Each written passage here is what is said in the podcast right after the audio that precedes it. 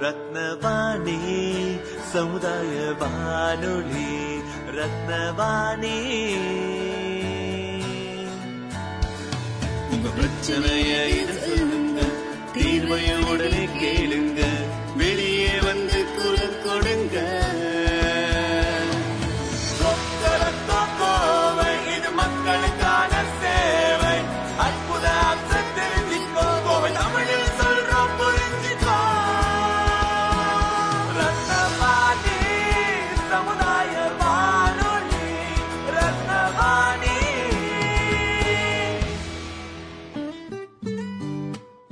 ரத்னவாணி தொண்ணூறு புள்ளி எட்டு சமுதாய வானொலி ஒலிபரப்பு கோவை ஈச்சனாரி ரத்தினம் கல்லூரி வளாகத்தில் இருந்து ஒலிபரப்பாகிறது.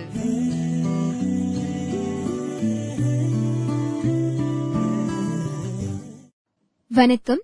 ரத்தினவாணி நேயர்களின் கவனத்திற்கு பாரதியார் பல்கலைக்கழகத்தின் கீழ் உட்பட்ட சுயநிதி கல்லூரிகளில் முதன் முதலாக ரத்தினம் கலை மற்றும் அறிவியல் கல்லூரிக்கு தேசிய மதிப்பீடு மற்றும் தர சான்று குழு அதாவது நாக் யுஜிசி இரண்டாயிரத்தி இருபத்தி இரண்டாம் ஆண்டு முதல் இரண்டாயிரத்தி இருபத்தி ஏழாம் ஆண்டு வரைக்கான ஏ பிளஸ் பிளஸ் தர மதிப்பீடு வழங்கியது என்பதை மகிழ்ச்சியுடன் தெரிவித்துக் கொள்கிறோம்.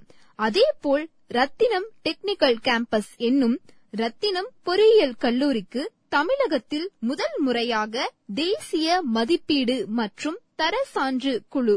அதாவது நாக் யுஜிசியால் முதல் தவணையில் ஏ பிளஸ் தர சான்றிதழ் வழங்கப்பட்டது என்பதையும் பெருமிதத்துடன் தெரிவித்துக் கொள்கிறோம். இதைத் தொடர்ந்து தமிழகம் பிற மாநிலங்கள் மற்றும் வெளிநாட்டு மாணவர்களுக்கு ரத்தினம் கல்வி குழுமத்தின் பாடத்திட்டங்களில் கல்வியின் புதுமையான சிறப்பம்சங்கள் கல்வி தொடர்பான தொழில் அறிவு திறன்கள் மாணவர்களின் அறிவு முன்னேற்றங்களுக்கு கல்விசார் மன்றங்கள் படித்த மாணவர்களின் சிறப்புகள் புதுமையான கல்வி முறைகள் ஆகியவற்றை தேசிய அளவில் தரமாக வழங்கி வருவதற்கான அங்கீகார தர சான்றிதழாகும். இந்த வெற்றி பயணத்தில் ரத்தினம் கல்வி குழுமத்துடன் இணைந்து பயணிக்கும் ரத்தினவாணி நேயர்களுக்கும் நல விரும்பிகளுக்கும் எங்களுடைய நன்றிகளும் வாழ்த்துக்களும்.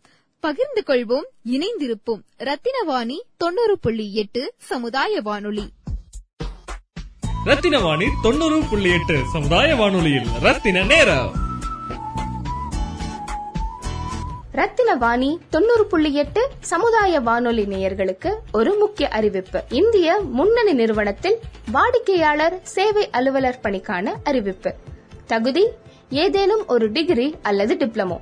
வயது வரம்பு பத்தொன்பது முதல் இருபத்தி எட்டு வரை. குறிப்பிட்ட பணி சார்ந்த அனுபவம் உள்ளவர்களும் ஃப்ரெஷர்ஸ் என்னும் புதியவர்களும் விண்ணப்பிக்கலாம்.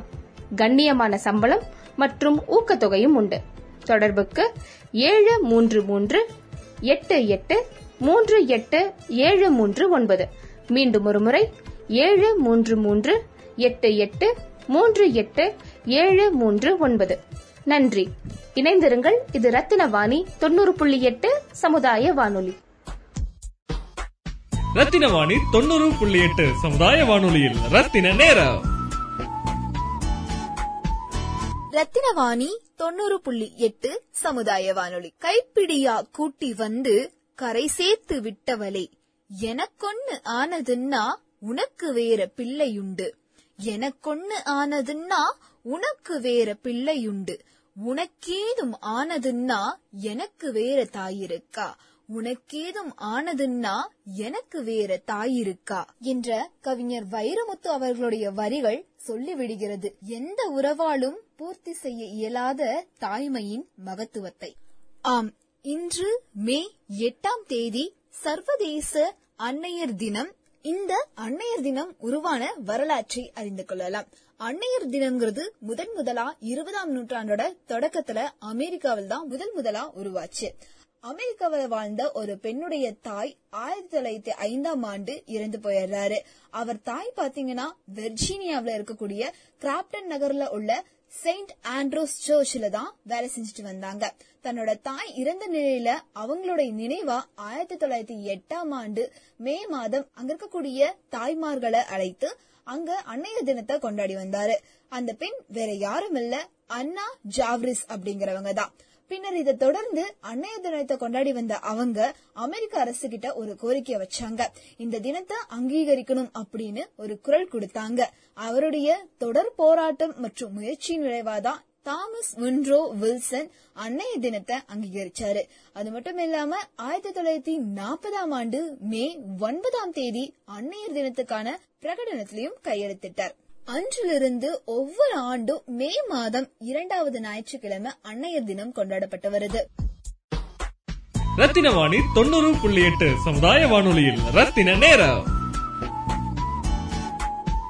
ரத்தினவாணி தொண்ணூறு புள்ளி எட்டு சமுதாய வானொலி நேயர்கள் அனைவருக்கும் இனிய அன்னையர் தின வாழ்த்துக்கள். மேலும் இதனைத் தொடர்ந்து விஜய் டிவி ஈரோடு மகேஷ் அவர்களின் அன்னையர் தின சிறப்பு பதிவு. ரத்னவாணி நேயர்கள் அத்தனை பேருக்குமே என்னுடைய அன்பான வணக்கம். நான் ஈரோடு மகேஷ். எல்லாருக்கும் மனம் நிறைந்த இனிய அன்னையர் தின வாழ்த்துக்கள். இதனடா புதுசா வந்து மதர்ஸ் டே ஃபாதர்ஸ் டே இதெல்லாம் வந்து ஃபாரின்ல இருக்கும். எதுக்குடா நம்ம ஊருக்கு கொண்டு வரீங்கன்னு நிறைய பேர் சொல்லுவீங்க. ஆனா என்னைக்குமே வந்து நம்ம உறவுகள் நம்ம கூடவே இருக்கிற உறவுகளுடைய உன்னதம் நமக்கு தெரியறது இல்ல நம்ம ஞாபகம் இருக்கிறது இல்ல நம்ம வந்து ஃபேஸ்புக்லயும் ட்விட்டர்லயும் இன்ஸ்டாலையும் தெரியாதவங்க தான் ஃபாலோ பண்ணி நல்லா இருக்கீங்களான்னு கேட்போம். அவங்க பர்த்டே ஞாபகம் வச்சுட்டு விஷ் பண்ணுவோம். அம்மா பர்த்டே எப்ப நிறைய பேருக்கு தெரியாது. அம்மாவுக்கு பிபி இருக்கா சுகர் இருக்கான்னு தெரியாது. அம்மா எவ்வளவு கஷ்டப்படுறாங்கன்னு தெரியாது. கடைசி அம்மா மெடிக்கல் செக்அப் எடுத்து எவ்வளவு வருஷம் ஆச்சுன்னு தெரியாது.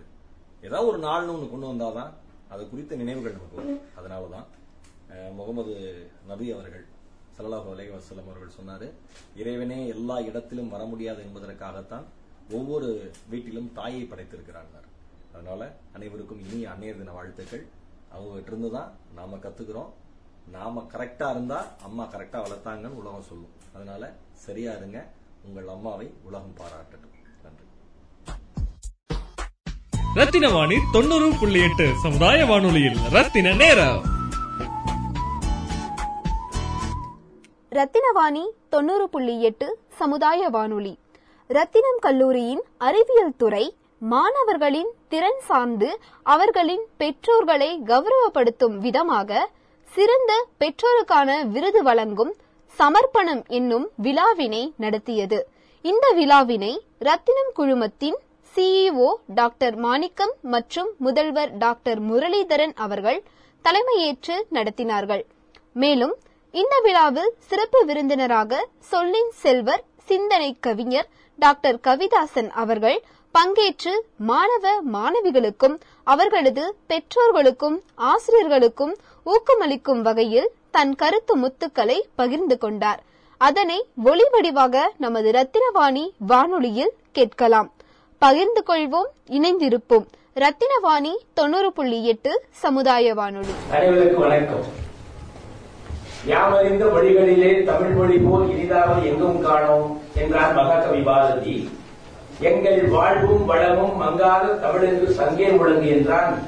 பாரதிக்கு தாசன் என்று பக்குவமாய் பெயர் சூட்டிக் கொண்டு பாரதிர கவி பொழிந்த பல்கு தமிழ் சொல்வேகம் பாவேந்தன் பாரதிதாசன் இவ்வாறாக மூவேந்தலம் வடிவளர்ந்து முச்சங்கம் கண்ட முத்தமிழுக்கு என்னுடைய முத்தான முதல் வணக்கத்தை சமர்ப்பிக்கின்றேன்.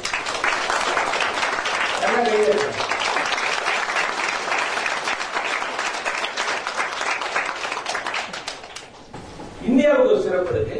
தமிழ்நாட்டுக்கு என்ன சிறப்பு இருக்குன்னு கேட்டா மகாகவி பாரதி சொல்றார் கல்வி சிறந்த தமிழ்நாடு புகழ் கம்பன் பிறந்த தமிழ்நாடு வள்ளுவர் தன்னை உலகிற்கே தந்து வான்புகழ் கொண்ட தமிழ்நாடு நெஞ்சை எள்ளும் சிலப்பதிகாரம் என்றோர் மணி யாரம் படைத்த தமிழ்நாடு என்று பேசுகிறார். இது தமிழ்நாட்டின் சிறப்பு. கோவையின் சிறப்பு என்ன? கோவை என்றால் சிறுவாணி இனிக்கும் கொங்கு தமிழ் மணக்கும் மேற்கு மலை சாரல் வந்து மெல்ல நனைக்கும். இங்கு உழைக்கும் தோள்களை ஒரு சேர இணைத்தால் இந்தியாவில் இன்னொரு இமயம் பிறக்கும். இதுதான் கோவையின் அடையாளமாக கோவைக்கு பெருமை சேர்க்கிற விதமாக ரத்னம் குரூப் ஆஃப் இன்ஸ்டிடியூஷன்ஸ் செயல்பட்டு வருவதை நான் நன்கு அறிவேன். அவர்கள் மாணவர்களை அறிவோடு அறநெறியையும் ஒழுக்கத்தையும் ஊட்டி அவர்கள் சாதாரண மனிதர்களை சாதனையாளர்களாக மாற்ற இந்தியாவுடைய சொத்தாக மாற்றுவதுதான் எங்கள் கொள்கை என்று இந்த கல்லூரியினுடைய முதன்மை நிர்வாகி அஹ், பேராசிரியர் டாக்டர் ஆர் மாணிக்கம் அவர்கள் தெரிவித்தார்கள் ஒரு சாதாரண மனிதனை சாதனையாளனாக்குவது அவ்வளவு எளிதான காரியம் அல்ல வெற்று மனிதர்களை வெற்றி மனிதர்களாக மாற்ற வேண்டும் என்ற லட்சியத்தோடு நிற்கிற இந்த கல்லூரியுடைய தலைவர் அந்த கல்லூரியுடைய நிர்வாகம் அதோடு இருக்கக்கூடிய நம்முடைய முதன்மை செயலாளர் திரு ஆர் மாணிக்கம் மற்றும் முதல்வர் டாக்டர் அஹ், முரளிதரன் எங்களை எல்லாம் வரவேற்று ஆராய்ச்சியில் மூழ்கி மூழ்கி அனைவரும் முத்தெடுத்துக் கொண்டிருக்கக்கூடிய doctor K P V Sabaris அவர்களையும் ஏனைய பேராசிரியர்களையும் அன்போடு வணங்கி வருகின்றேன் இது பெற்றோர்களுக்காக எடுக்கின்ற விழா. நான் இதுவரையில் நிறைய கல்லூரிகளில் பள்ளிகளில் மாணவர்களை சந்தித்தீர்கள் நான் அறிந்த வரையில் பெற்றோர்களுக்கு சமர்ப்பணம் என்ற விழாவை எடுத்திருக்கிற இந்த கல்லூரியை நெஞ்சார வணங்கி வாழ்த்துகிறேன். வருகிற போதே அவருடைய அறையில் சொன்னேன் பல நாட்களுக்கு முன்னால் நான் ஒரு கவிதை எழுதினேன். என்ன கவிதை என்று கேட்டால் நாம் சிலைகளைத்தான் வணங்குகிறோம் அதை செதுக்கிய உளிகளை அல்ல நாம் கோபுரத்தைத்தான் கையெடுத்து கும்பிடுகிறோம் அதை தாங்கி நிற்கிற அஸ்திவாரங்களை அல்ல என்று சொன்னேன். ஆகவே இன்று கோபுரமாக உயரக்கூடிய மாணவர்களை தாங்கி நிற்கிற அஸ்திவாரமாகிய பெற்றோர்களுக்கு எடுக்கிற இந்த விழாவை நெஞ்சார நான் வழங்கி வாழ்த்தி வருகின்றேன் பிறந்த வழியிலும் பிறந்த வழியிலும் பெரிதுவர்க்கும் தன் மகவை சான்றோன் என கேட்ட தாய் என்று வள்ளுவர் பேசுகிறார். தன்னை மகற்காற்று அமையத்து முந்தியிருக்க செயல் என்று தந்தைக்கும் மகன் தந்தை காற்றும் நன்றி இவன் தந்தை என்னோற்றான் கொள் சொல் என்று வள்ளுவர் பேசுகிறார். அதாவது இந்த பையனை பெறுவதற்கு என்ன பாக்கியம் செய்தோனோ என்று பெற்றோர்கள் கொண்டாட வேண்டும். உள்ளே குழந்தைகள் பெற்றோர்களுக்கு பெருமை சேர்க்க வேண்டும் என்றெல்லாம் சொல்லியிருக்கிறார்கள். ஆகவே இந்த விழாவை சிறப்பாக நடத்துகிற அவர்களுக்கும் இன்று வந்திருக்கிற பெற்றோர்களாக உங்கள் அத்தனை பேருக்கும் நான் தனித்தனியாக பட்டாடை அணிவித்து வாழ்த்த வேண்டும் என்று ஆசைப்படுகிறேன். பட்டாடை அணிவித்தால் நான் பட்டுப்பூச்சிகளுக்கு பகையாளியாகும் என்பதால் வாழ்த்து வணக்கம் என்கிற பண்பாட்டு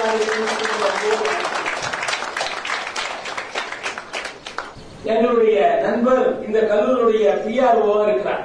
எந்திரிங்க உங்களை பார்த்து? அவர் பெற்றோர்கள் மாதவம் சென்று மாதவம் செய்ததனால் இவர் பிறந்திருக்கிறார். அதனால் மாணவர் ஆட் என்று பெயர் பெற்றுள்ளார்.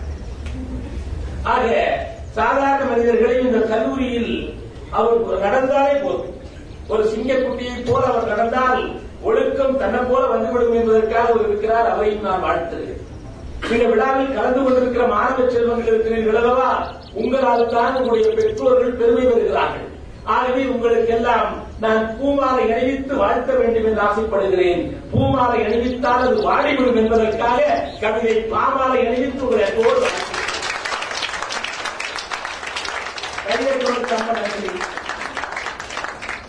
மகிழ்ச்சியாக உலகத்திலேயே மக்கள் எதை நோக்கி ஓடுறாங்க? இப்ப வந்து ஐஎல்ஓ இன்டர்நேஷனல் லேபர் ஆர்கனைசேஷன்ல ஒரு ஆராய்ச்சி பண்ண எல்லாரும் எதை நோக்கி ஓடுறாங்க? பணத்தை நோக்கியா? புகழை நோக்கியா? பதவியை நோக்கியா என்று பார்த்துவிட்டு பணம் படைத்தவன் எல்லாம் மகிழ்ச்சியாக இருப்பதில்லை. ஆகவே அவர் பணத்தை நோக்கி ஓடவில்லை. பால் இருக்கு பழம் இருக்கு பசி இருக்காது பஞ்சனையில் படுத்தாலும் காற்று வரும் தூக்கம் வராது. பதவியா? பதவி இன்னைக்கு இருக்கும் நாளைக்கு போய்விடும். புகழா? அது அழிந்துவிடும். எல்லாரும் எதை நோக்கி ஓடுகிறார்கள் என்று கேட்டால் மகிழ்ச்சியாக இருக்க வேண்டும் என்பதற்காகத்தான் ஓடிக்கொண்டே இருக்கிறார்கள். அப்ப மகிழ்ச்சி எங்கே கிடைக்கும் என்று கேட்டால் நம்முடைய மனம் தூய்மையாக இருந்தால் மகிழ்ச்சி கிடைக்கும். மகிழ்ச்சி நமது மதமாகட்டும் முயற்சி நம் வேதமாகட்டும். மகிழ்ச்சி நம் மதமாகட்டும் முயற்சி நம் வேதமாகட்டும். ஆக பெற்றோர்கள் படுகிற பாட்டுக்கெல்லாம் இங்கே நாங்கள் பாத பூஜை நடத்துவதற்காகத்தான் இங்கே செய்திருக்கிறார்கள். நானும் ஒரு பள்ளியினுடைய செயலாளராக இருக்கிறேன். சச்சிதானந்த ஜோதி நிக்கேது என்ற பள்ளி மேட்டுப்பாளையம் கல்லாரில் இருக்கிறது. ஆயிரக்கணக்கான மாணவர்கள் படிக்கிறார்கள். பனிரெண்டாம் வகுப்பு படித்து முடித்து போகிற பெற்றோர்களுக்கெல்லாம் அந்த மாணவர்களை கொண்டு மூன்று மணி நேரம் பாத பூஜை நடக்கும் பேரூர் அடிகளார் வந்து அவர்களையே வழங்கும் தெய்வமாக வாழும் தெய்வமாக படைக்கிற அனுபவம் இருக்கிறது. ஆகவே என்னுடைய முன்னோர்கள் மாதா பிதா குரு தெய்வம் என்று சொன்னார். மாதா பிதா குரு தெய்வம் என்றால் மாதா என்ன அர்த்தம் என்று ஒவ்வொருத்தரும் சொல்லியிருப்பார் தாயை விட தந்தை விட தாய் உயர்ந்தவள் நம்முடைய குருவை விட தாய் தந்தை உயர்ந்தவர்கள் சொல்வார்கள். என்னுடைய அணுகுமுறை என்ன என்று கேட்டால் மாதா பிதா குரு தெய்வம் என்று கேட்டால் இங்கே இருந்து சேலம் ஒரு பேருந்து போகுது என்று சொன்னால் அவகாசி இருக்கும் பெருந்தொலை இருக்கும் பவானி இருக்கும் அப்படியே மாறி மாறி ஒரு ஊரா போகும். அப்படின்னா பெருந்துறையை விட அவகாசி பெரியதா? நான் யோசித்து பார்த்தேன் என்ன நோக்கத்துக்காக இதை சொல்லி இருக்கிறார்கள் ஒருவர் தாயிடம் பிறந்து தந்தையிடம் வளர்ந்து குருவிடம் ஞானத்தை பெற்று அவன் தெய்வத்தை அடைந்து விட வேண்டும் என்பதற்கான ரூட்டாக இது சொல்லி இருக்கிறார்கள் ரிசர்ச் பண்ணக்கூடிய தபரிஸ் அவர்களை நீங்கள் இதையும் ஆராய்ச்சி பண்ணி பாருங்கள். ஏன் ஆராய்ச்சி பண்ண சொல்லுவோம்னா அது வள்ளுவர் சொன்னார். எப்பொருள் யார் யார் வாய் கேட்பினும் அப்பொருள் மெய்ப்பொருள் காண்பது அறிவு உண்மை என்ற என்று தேட வேண்டும். ஆகவே நான் வாழ்க்கையை பார்க்கிறேன். யாருமே பிறக்க வேண்டும் என்று ஆசைப்பட்டு பிறக்கவில்லை என்னை உட்பட. தந்தை இருக்கா? ஆசைப்பட்டு பிறந்தவங்க கை தூக்குவாங்க ஏண்டா பிறந்தவங்க வேணும் நினைச்சிருக்கிறோம்? சில பேர் நீங்க எதுக்கு பிறந்தீங்க தெரியாதுன்னு கேட்பாங்க. புரிஞ்சுதா? வாழ்க்கையை நம்ம மாற்றி விடலாம் மூன்று ஆப்பிள்கள் உலகத்தின் தலைவிதியை மாற்றியது என்ன சார் ப்ரொஃபசர் முரளிதரன் சார்? ஒன்று ஆறாம் அவள் ஆறாம் அவள் சாப்பிட்டு ஆப்பிள் மாதவர்கள் அவங்க மட்டும் அந்த வேலை செய்யாம இருந்த எவனுக்கு தொந்தரவு அவங்க சாப்பிட்டு போயிட்டாங்க ஐயா. நம்ம கஷ்டப்படுறோம் அதான் உயிரினங்கள் தோன்றியது என்று இருக்கிறது விஞ்ஞானம் பேர். தியரி ஆஃப் எவல்யூஷன் வேற. இரண்டாவது ஆப்பிள் ஐசக் நியூட்டனுடைய ஆப்பிள் ஆப்பிள் பழம் மேலே இருந்து கீழே விழுந்தது. எல்லாரும் எடுத்துட்டு சாப்பிட்டா பழுதுதா பழுக்கலையா சொத்தையான்னு ஒருத்த மட்டும் கேட்டா இந்த பழம் ஏண்டா மேல இருந்து கீழே விழுகுதுன்னு ஐசக் நியூட்டன் புவியீர்ப்பு விசையை கண்டுபிடித்தான். அதற்கு பிறகு விஞ்ஞானத்தில் புரட்சி வெடித்தது விமானங்கள் பறந்தது. மூன்றாவது ஆப்பிள் ஸ்டீவ் ஜாப்ஸுடைய ஆப்பிள் கம்ப்யூட்டர் கார்பரேஷன் ஐபோன் உள்ளங்கையில் உலக வந்து உள்ளங்கையில் உலக வந்து நம்முடைய மானம் என்ன சொல்றான்? மாதா பிதா குரு தெய்வம் என்பதற்கு பதிலாக மாதா பிதா கூகுள் தெய்வம் கூகுள் பண்ணி பாருங்க. அநியாய கொடுமை நேற்று ஒன்று வாட்ஸ்அப்ல மாதவராஜ் அனுப்பிச்சிருந்தார். என்ன அப்படின்னா நிறைவாத கற்பனையா இருக்கிறாங்க. அவங்க வயிற்றுக்குள்ள ஒரு குழந்தை இருக்கு. அந்த குழந்தை மொபைல் போன் வச்சு நோண்டிட்டு இருக்கிற மாதிரி ஒரு குழந்தை. அந்த குழந்தை அம்மாவுக்கு எஸ்எம்எஸ் அனுப்பலாம் அம்மா ஐ am ready I will come ஆறு மாசம் ஆகும்போது ஆபரேஷன் பண்ணி உள்ள மொபைல் கொடுத்து நாங்க ஆன்லைன்ல டீச் பண்றோம் வயிற்றுக்குள்ள வெளியே போது அம்மா சொல்லும். எல்லாம் போதும் விஞ்ஞானம் போகும் என்னதான் போனாலும் உயிர் உயிர போனாலும் நம்ம அன்பும் அரவணைப்பும் கருணையும் மனித நேயமும் பெற்றோர்களை மதிக்கிற பாங்கும் தேசபற்றும் இருந்தால்தான் நம்மால் மனிதராக வாழ முடியும் இல்லாவிட்டால் மனிதராக வாழ முடியாது. அப்படி கைதட்டல் கொடுங்க அந்த கருத்து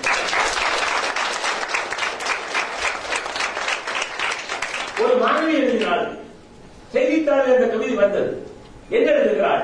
அப்பா சொன்னார் இன்ஜினியராக ஆக சொல்லி அம்மா சொன்னால் டாக்டர் ஆக சொல்லி அண்ணன் சொன்னார் அட்வொகேட்டாக சொல்லி அக்கா சொன்னால் ஆடிட்டராக சொல்லி ஆனால் இதுவரையே யாருமே சொல்லவில்லை. நல்ல மனிதராக வேண்டும் இந்த நல்ல மனிதராக வேண்டும் என்பதற்காகத்தான் ரத்னம் இன்ஸ்டிடியூஷன்ஸ் இந்த முயற்சி செய்திருக்கிறார் ஒருவர் நல்ல மனிதனாகாமல் டாக்டர் ஆனா என்ன செய்வான் என்ன செய்வான்? வயிற்று வழியில் உனக்கு கிட்னி திருடி ஒருத்தர் நல்ல மனிதனாக இன்ஜினியர் ஆனா என்ன செய்யலாம்? அஸ்திவாரமே இல்லாம பில்டிங் போட்டு அமர்த்திடுவான் ஒருத்தர் நல்ல மனிதனாக அதிகாரியான என்ன செய்வார் ஊழல் செய்து இந்த தேசத்தை ஒழிச்சுவார் அன்னாறு செய்தித்தாள் எடுத்து படிச்சா நெஞ்சம் வெடித்து சிதறுகிறது. ஏனென்று கேட்டா படிக்காத முட்டால் ரயிலுக்குள்ள போது திருடி இருப்பான் படிச்சவன் ரயிலுமே திருடி இருப்பான் நம்முடைய முன்னோர்கள் எல்லாம் முட்டாள்கள் அல்ல. அவர்கள் திசையை எட்டாக பிரித்தார்கள். எட்டு திசை. திசையை எட்டாக பிரித்தவர்கள் இசையை ஏழாக கொடுத்தார்கள். சரிகம? இசையை ஏழாக கொடுத்தவர்கள் சுவையை ஆறாக கொடுத்தார்கள். அது சுவையோடு சாப்பிடுகிற பழக்கத்தை நமக்கு கொடுத்தார்கள். ஆனால் இப்பொழுதெல்லாம் இரண்டு சுவைகளை நாம் சாப்பிடுவதே இல்லை. கசப்பை சாப்பிடுவதில்லை தோற்பை சாப்பிடுவதில்லை அதனால நாற்பது வயசு தாண்டினாவே சுகரற்ற வாழ்க்கை நிகரற்ற செல்வம் ஓடிட்டு இருக்காங்க ஒரு ரவுண்ட் ரேஸ் போட்டு ஓடா பார்த்தா நான் அஞ்சு ரவுண்ட் ஓடிட்டேன் அப்பதான் நூறு வயசு வாழ்ந்தாங்க. தாத்தா பாட்டி சாப்பிட்டாங்க வெத்தலை எடுத்து கொடுன்னு சொன்னாங்க. இப்ப அம்மா அப்பா சாப்பிட்டாங்க சுகர் பேஷண்ட் டேபிள் கொடுங்க நம்முடைய முன்னோர்கள் அறுசுவையோடு கொடுத்தவர்கள் நிலத்தை ஐந்தாறு பிரித்தார்கள். குறிஞ்சி முல்லை நெய்தல் பாலை குறிஞ்சி முல்லை மருதம் நெய்தல் பாலை என்று தமிழ்துறை தலைவர்கள் அஞ்சா பிரிச்சாங்க ஐந்தா பிரிச்சதோடு இல்லை. அதற்குரிய தாவரத்தை சொன்னான் விலங்கை சொன்னான் பறவையை சொன்னான் அவையோடு இணைந்து வாழுகிற வாழ்க்கையை அவன் சொன்னான் ஒவ்வொரு தளத்துக்கு ஸ்தல விருட்சம் சொல்லி மரத்தை வளர்த்தாங்க ஒவ்வொரு கோயில் இருக்கு அது பக்கத்துல என்ன? குளம் இருக்கு அதனால்தான் வள்ளுவர் சொன்னார் ஊரணி நீர் நிறைந்தற்றே பேரறிவாளர் திரு ஒருவனுக்கு அறிவு இருந்தால் குளத்தில் இருக்கிற நீர் மாதிரி எல்லாத்துக்கும் பயன்படுங்க அதே போல ஒருத்தருக்கு அறிவு இருக்கு ஒழுக்கம் இல்லைன்னா நச்சப்படாதவன் செல்வம் நடுவூரில் நச்சு மரம் படுத்தற்று என்று வள்ளுவர் சொல்கிறார்.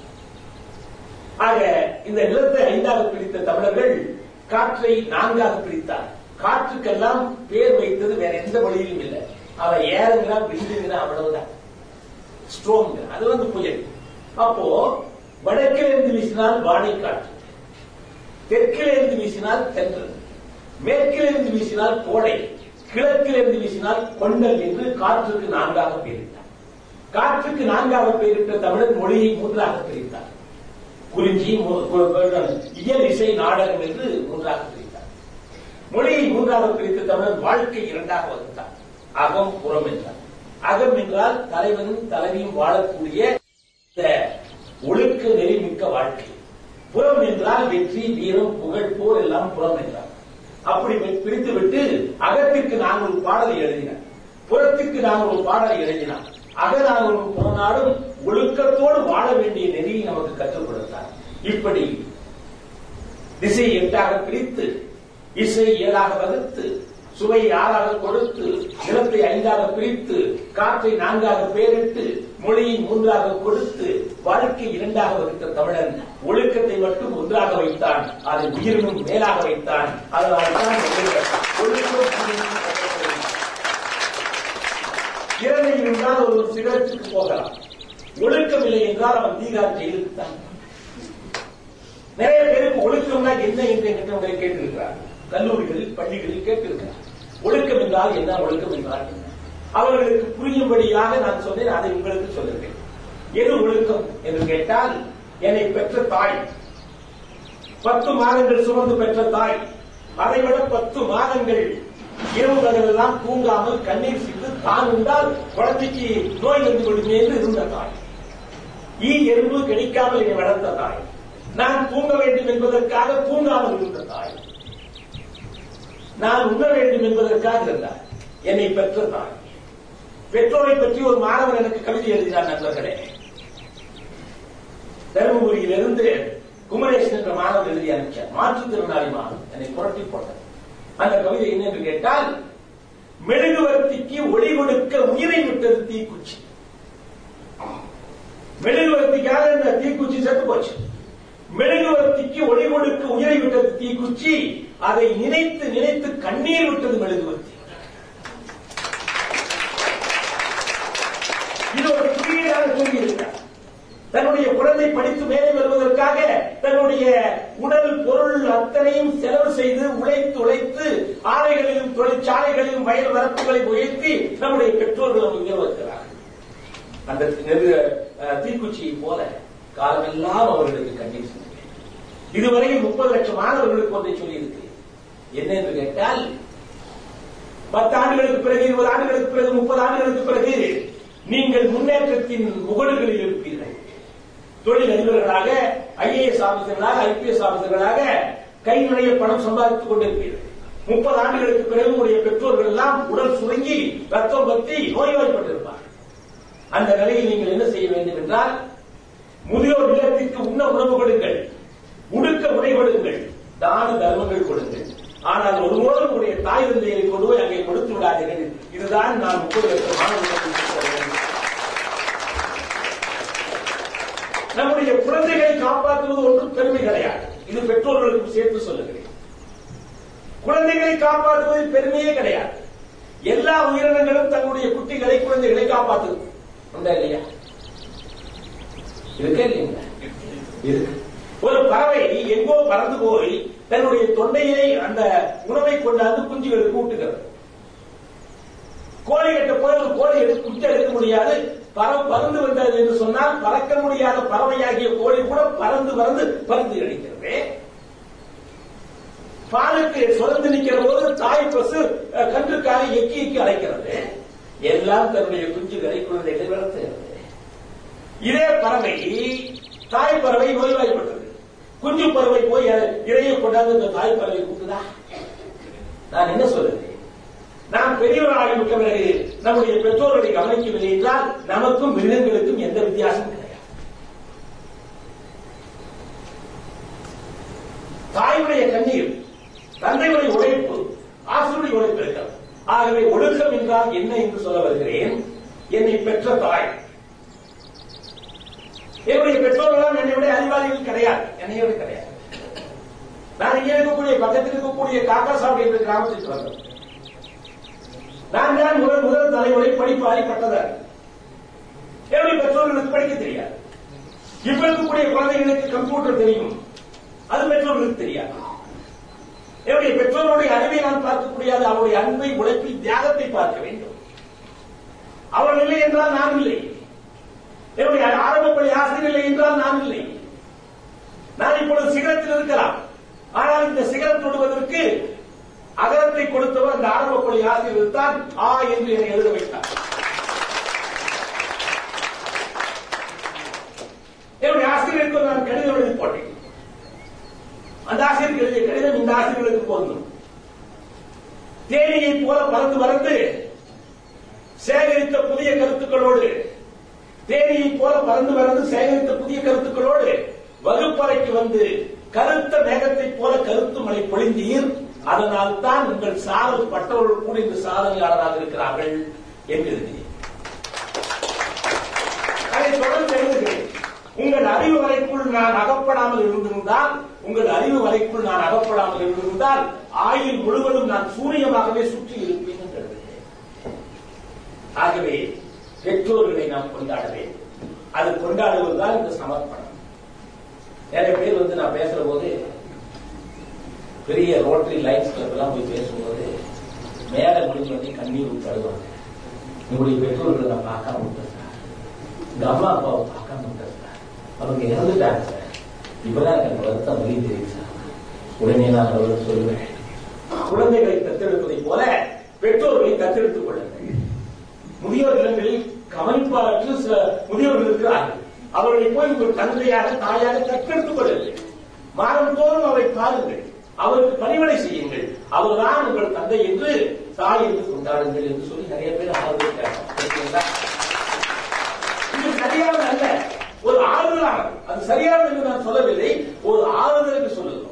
எப்படி அஹ், இறந்து விட்டது என்றால் ஒரு பொம்மையை வச்சு பால் கறக்கிறது போல சொல்றோம். அது ஒரு மாற்று அது நிழல் கிடையாது.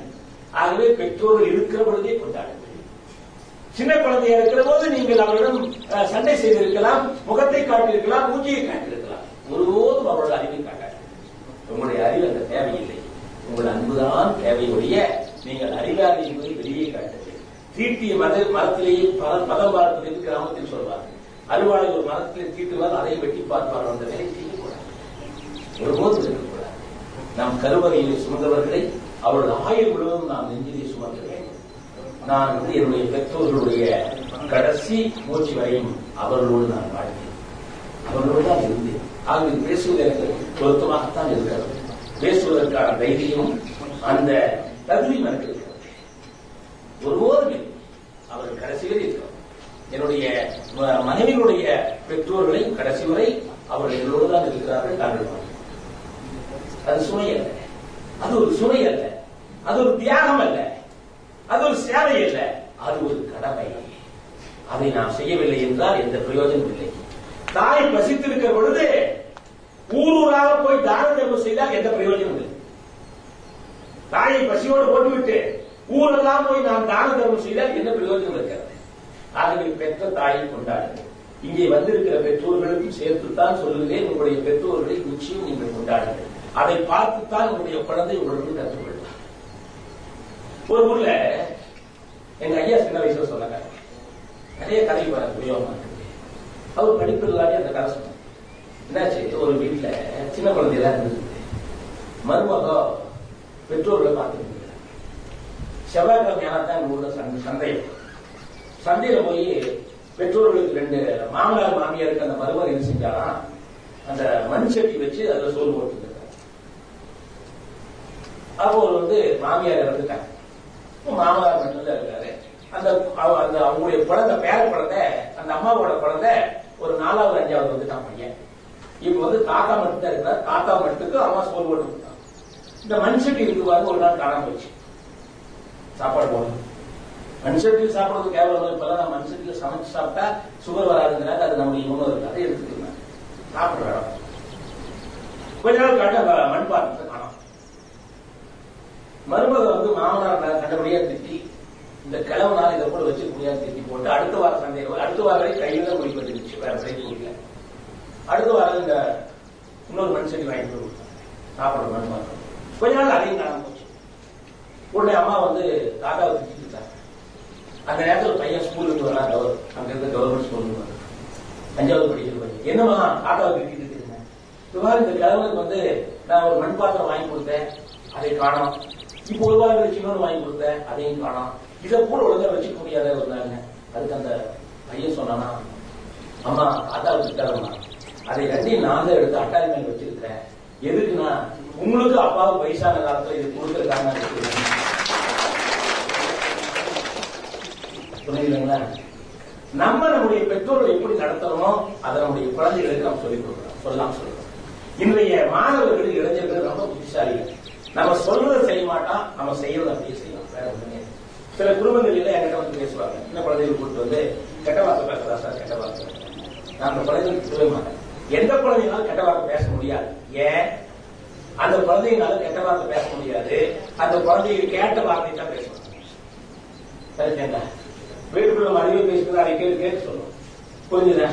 உடனே அப்பா வந்து அவன் பொண்ணு அம்மா சனியன்னு சொன்னா இது ஒரு சனியன்னு ஒரு வார்த்தை இருக்குது இனிமேல் நம்ம சனியன்னு சொல்லலாம் சொல்லிட்டேன் புரிஞ்சுதா? அந்த எருவு எங்க வீடு கேட்டா உங்க எருவு மாட்டை கேட்கலாம்.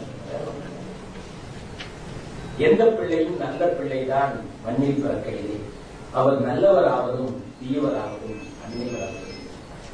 ஆகவே சிறந்த மனிதர்களாக மாமனிதர்களாக உங்களுடைய குழந்தைகள் வர வேண்டும். அதற்கான முயற்சியை நீங்கள் செய்திருக்கிறீர்கள்.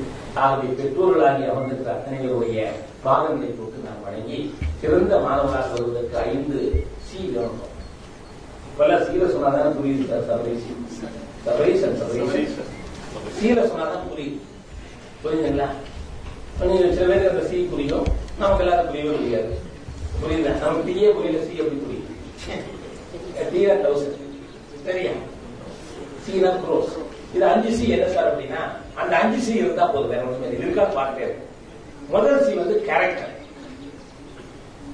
கேரக்டர் இந்த அவ்வளவு சொல்ல பாருங்க எது ஒழுக்கம்னு சொல்லவே இல்லை. அது கேரக்டர் எது ஒழுக்க சார்னா பெற்ற தாய் வளர்த்த தந்தை அறிவு கொடுத்த ஆசிரியர்கள். என்னை நினைத்து நினைத்து ஆனந்த கண்ணீர் தான் சிந்த வேண்டும். அவர்கள் ஒரு நாளும் அவர்கள் ஒரு நாளும் அவமானத்தில் கண்ணீர் சிந்தவே கூடாது. அப்படிப்பட்ட வாழ்க்கையை நான் வாழவே கூடாது என்று சபதம் எடுத்துக் கொண்டால் எப்பொழுதும் நீ ஒழுக்க ரீதியாக என்னை பெற்ற தாய் வளர்த்து தந்தை அறிவு கொடுத்த ஆசிரியர்கள். என்னை நினைத்து நினைத்து என்ன செய்யணும்? ஆனந்த கண்ணீர் தான் விட வேண்டும். ஒரு நாளும் அவர்கள் அவமானத்தில் கண்ணீர் சிந்தவே கூடாது. அப்படிப்பட்ட இழிவான வாழ்க்கையை நான் வாழவே கூடாது என்று நீங்கள் சபதம் எடுத்து விட்டால் உங்களால் முடியும். சார் என்ன சார் பண்றதுன்னா நான் வந்து ஸ்ரீரங்கம் போயிருந்தேன். அங்க வந்து ஒரு வாசல் எழுதி வச்சு கோயில் ரொம்ப பிடிச்சது வாசல். ரொம்ப பிடிச்சது சார். என்ன வாசல் எழுதுறாரு? எல்லாத்துக்கும் ஒரு அந்த ரங்கம் இருக்கு இல்லாமலாம் எழுதுற அந்த ரங்கம் அந்த ரங்கம் அந்த ரங்கம் அறிவா எழுதியிருக்காங்க புரியுதா அந்த ரங்கம் யார் அறிவா? அந்த ரங்கம் அறிவான்னு எழுதியிருக்கான் கீழே ஒரு வாசகம் எழுதியிருக்கான் அது ரொம்ப வாசகம். என்னன்னா அந்த ரங்கம் அந்த ரங்கன் அறிவான் போனது போகட்டும் இனி நெஞ்சம் புனிதமாகட்டும். இதுவரை நான் எப்படி இருந்தேன் என்று முக்கியம் அல்ல இந்த நாளில் இருந்து நான் ஒரு புனிதனாக மனிதனாக நான் மாறுவேன் என்ற சிந்தனை இருந்தால் போதும். அறிந்தும் அறியாமலும் தெரிந்தும் தெரியாமலும் செய்த சகலத்தையும் பொறுத்து ரச்சித்து ரட்சித்து காத்திருவாய் என்று சபரீஸ்வரி வழிபடுவார். ஐயப்பனை ஐயப்பனுடைய வழிபாடு இருக்கு. சாயந்தரம் எல்லாம் கனிமார்கள் எல்லாம் குருமார்கள் போகும். அறிந்தும் அறியாமலும் தெரிந்தும் தெரியாமலும் செய்த சகல குற்றங்களையும் மன்னித்து ரட்சித்து காத்தருவாய். ஓ பதினெட்டாம் படி வாழும் பொன்னமர அரசனே என்று சொல்வார் கரெக்டா நீ போயிருக்கீங்க கேள்விப்பட்ட ஒரு நாளும் போயிட்டேன் அதனால நாளை இருந்து நல்லபடியாங்க ஒவ்வொரு நாளும் நல்லபடியா இந்த நாள் நல்ல நாளாக நேற்று என்று உடைந்த பாம்பு. நாளை என்பது வலிமை போலே இன்று என்பது உன் கையில் உள்ளது இதை உணர்ந்து கொண்டால் நீ விட்டுகளாக அப்போ ஃபர்ஸ்ட் சி வந்து கேரக்டர் ரெண்டாவது சி வந்து கரேஜ் கரேஜ்னா நல்லது துணிச்சல் வேணும் கெட்டது இருக்கக்கூடாது வெற்றி வந்தால் பணிவு அவசியம் தோல்வி வந்தால் பொறுமை அவசியம் எதிர்ப்பு வந்தால் துணிவு அவசியம் எது வந்தாலும் நம்பிக்கை அவசியம். உலகமே உங்களை கைவிட்டால் நீ உங்களை கைவிடக்கூடாது. சில பேர் ஒரு சூசைட் பண்ணிக்கலாம். ரொம்ப ரொம்ப ரொம்ப suicide is the permanent solution for temporary problem right you can make a research social science ஒன்றும் இருக்காது பேப்பர் ஒழுங்கா பார்க்காம போய் பார்த்துக்கலாம் நான் நிறைய பேர் கிட்ட கேட்டேன். நிறைய பேர் கேட்டேன். எல்லா பசங்க கிட்ட கேட்டேன். ஒரு சின்ன விஷயமா போய் தற்கொலை பண்ணிக்கிறீங்க? நீ வந்து இந்த தற்கொலை பண்ணாம இருக்கிறதுக்கு கத்துக்க ஒரு ஆள் இருக்காரு. அவர் நினைச்ச உனக்கு அவர் நினைச்சு பார்த்தா உனக்கு தற்கொலையே பண்ணார். யார் சார்? ஒரு அரசியல்வாதி எத்தனை தடவை நின்று தோத்துட்டேன் எத்தனை பேர் ஒத்துருக்கிறேன் எவனாச்சும் அந்த எலெக்ஷன் தோத்துனையா போராட்டம் இல்லாத வாழ்க்கை உப்பில்லாத உணவு போல இருக்கும் அதை சுவைக்க முடியாது. போராட்டம் இருக்கும் அதுல ஜெயிச்சு வரும் அப்போ கரேஜ் துணிச்சல் கேரக்டர் கரேஜ் ஸ்டூடெண்ட்ஸ் எல்லாம் நல்லா நோட் பண்ணி வச்சுக்கோங்க. இந்த ஃபைவ் சி வளர்த்து கேரக்டர் கரேஜ் அதுக்கடுத்து காம்பிடென்சி காம்பிடென்சி என்ன சார் திறன். பேசுகிற திறன் எழுதுகிற திறன் சிந்திக்கிற திறன் வேணும். முனை இருந்தால் தான் அது ஊசி. இல்லாட்டி அது ஒரு கம்பி. திறன் வளர்த்துக்கணும் ரவிதாசன் பேசுறாரு ஒழுக்கம் இப்படியே பேசுறாரு நான் வந்து இந்த பேசிட்டோம்னா நான் வந்து தடாக கவர்மெண்ட் ஸ்கூல்ல படிச்சேன். அந்த ஸ்கூல்ல படிக்கும் போது கடைசி பேர் வந்து தமிழ் வெள்ளிக்கிழமை எங்க தமிழாசிரியர் அப்பாவும் இருந்தார். டெய்லி ஒருத்தர் பேசணும் நான் பேச வரும்போது எனக்கு பயிலுக்கு போய் சோளக்காட்டுக்குள்ள ஒழிஞ்சிட்டாங்க சோளக்காடு இருந்தது எல்லாரும் போய் தூக்கி வர கூட பெல் அடிச்சு அப்பா தப்பிச்சிருந்தேன் திங்கட்கிழமை ஃபர்ஸ்ட் பீரியட் தமிழ் வந்து பேச வச்சேன். அன்னைக்கு பேச ஆரம்பிச்சது நான் பேசிட்டு இருக்கேன் புரிஞ்சுதான் ஒருத்தர் சொன்னா நான் மனமேறி பழகுன்னு கேட்டான் எனக்கு மனமேறவே தெரியாது நாய் துரத்திட்டு வந்து சரி எப்படா எனக்கு நாங்க பாம்பு எடுத்து பயிற்சி இருக்கே எனக்கு பழக எல்லாம் ஒண்ணு வச்சுக்கங்க டோன்ட் ஹவ் இன்ஃபீரியாரிட்டி காம்ப்ளெக்ஸ் தமிழா பேசுங்க இங்கிலீஷா பேசுங்க இந்தியா பேசுங்க த லாங்குவேஜ் ஃபார்முலா நான் சொல்றேன் என்ன லாங்குவேஜ் த லாங்குவேஜ் லேர்ன் என்ன டிஹெச்இ இந்த டிஹெச்இ டீனா தமிழ் ஹெச்னா ஹிந்தி ஈன இங்கிலீஷ் மூணு படி படி ஒன்றும் தப்பு இல்லை நான் தமிழ் கவிஞர் தான் பாரதியார் இப்ப எத்தனை மொழி தெரியும்? எட்டு எட்டு மொழிகள் தெரியும். இங்கிலீஷ்ல புக் எழுதியிருக்காரு கவலை இல்லை. இருந்தாலும் எல்லா மொழியும் வாசிங்க தாய்மொழியை சுவாசிங்க. எல்லா மொழியும் வாசிங்க. எது கிடைச்சாலும் பேசு. இங்கிலீஷ் போல இங்கிலீஷ் பேச பேசு. இந்தியில பேசல பேசு. இப்பதான் வா யூடியூப்ல எல்லாமே இருக்கேன். ஒரு பத்து பாஞ்சு வாரம் தெரிஞ்சா பேசிடலாம். அவனு சொல்றேன். அவனுக்கு வாங்க. அங்க போக சொல்லு அங்க போய் அவனு சொல்றேன். புரிஞ்சுதா? ஈஸி ஒரு வெள்ளைக்காரன் எழுதுறா சார் வெள்ளைக்காரன் நம்மளால பேசிக்கிறான். அது மெசேஜ் வந்துச்சு. வெள்ளைக்காரன் விட நம்மளால பார்த்து சொல்றான். I am very sorry my ancestor have spoil your country for two hundred years என்ன மன்னிச்சு என் முன்னோர்கள் வந்து உங்க நாட்டை 200 வருஷம் சிதைச்சிட்டாங்க அப்படின்னா அதுக்கு நம்மால சொல்றான். Don't worry we are revenging you by spoil your mother tongue every day உன்னை எப்படி பழிவாங்கிற? உன்னோட மொழியை சிதைக்கிறையா புரியுதா? ஹிட்லர் இங்கிலீஷாவது பட்லர் இங்கிலீஷாவது பேசு. அதை அடிச்சுடு புரியுதா? அது பயந்து நினைக்காது ஏமாத்தினா போய் சொன்னா திருடுனா தப்பு. தெரிஞ்சது சொன்னா தப்பா? Nobody knows everything can you show anybody knows everything nobody knows everything நான் இவ்வளவு தூரம் பேசுறது தெரியவே தெரியாது.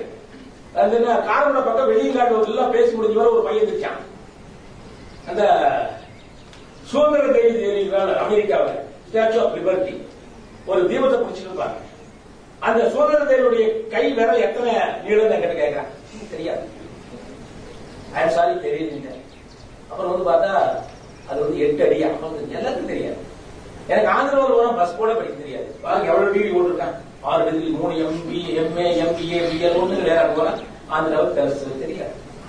கேரளா கூட இப்படி ஓரளவு படிச்சுக்கிறீங்க? பார்த்தா பாலக்காடு போது படிக்கிறதுக்கு திருச்சூர் படிச்சுக்கலாம். படிச்சுங்க Nobody knows everything, everybody knows something, with something how to cover everything is life. தெரிஞ்சத பத்தி தெரியாத பத்தி கவலைப்படாத தெரிஞ்சுக்கோ தெரிஞ்சு வச்சு லைஃப் போட்டு ஒருத்த மாட்டை பத்தி படிச்சுட்டு போயிருந்தான். கேள்வி மரத்தை பத்தி வந்துச்சு மத்தவன் அப்படியே உட்கார்ந்து அப்செட் ஆகி போறான். மாட்டை பத்தி உட்கார்ந்து பார்த்து. உடனே இவன் என்ன மாட்டை பத்தி பூரா எழுந்து எழுந்து எழுதி இப்படிப்பட்ட மாட்டை மரத்தில் கட்டி வைப்பார்கள்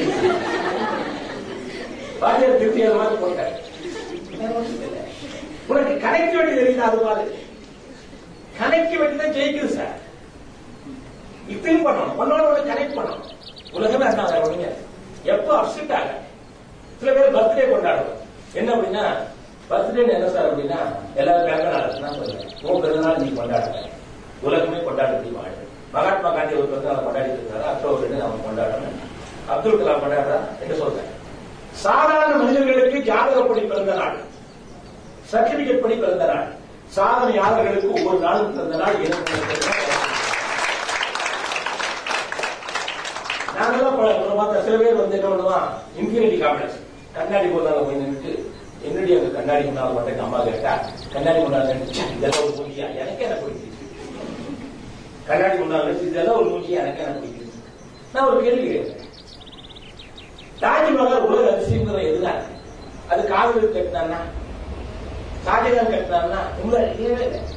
உலகத்துல அதை போல கட்டணம் எங்கேயுமே கிடையாது. அது வந்து குறிச்சியில் ஒண்ணு இருக்கு சுந்தாபுரத்தில் ஒண்ணு இருக்கு கடத்த கடவு எங்கூர் உங்கூர் அமெரிக்கா லண்டன் என்ன சொல்லுவீங்க? என்ன சார் கதை எங்க எங்கூர் இது போல ஒன்று இருக்கு உலகத்தில் ஒன்றை போல இன்னொன்று இல்லை என்றால் அது உலக அதிசயம். கரெக்டா நினைச்சு பாருங்க. உலகத்தில் இருக்கக்கூடிய எழுநூத்தி இருபது கோடி பேரில் உங்களை போல என்னை போல சபரீசன் போல உங்களுக்கு யாராவது இருக்காங்க? எட்ட குழந்தை ரெண்டு போல இருப்பா ஒன்று திம்பாங்க கதையில ஏழு பேர் வருதா? நீ நினைச்சு பாரு. ஒரு ஆள் இருந்து உலகை பிடிக்குது. ஏழு பேர் இருந்தா இன்னும் ஆள் இருக்கு. அப்ப என்ன? நம்மளை போல உலகத்துல யாருமே இல்லை. இதுவரைக்கும் யாருமே பிறக்கல. இவர் உலகெல்லாம் சுத்தி அவர் சொல்றோம் சார். ஏதாவது பாத்தீங்களா சார்? கண்ணாடி பார்த்தா கூட ரிவர்ஸ் தான் தெரிவிங்க. செல்ஃபி எடுத்தீங்கன்னா ரிவர்ஸ் எடுத்தீங்க. அப்ப உலகத்துல என்ன போல யாருமே இல்லை நான் யாரு? நானும் உலக விஷயம் ஆமா. நீங்க போய் காலேஜ் போயிடலாம்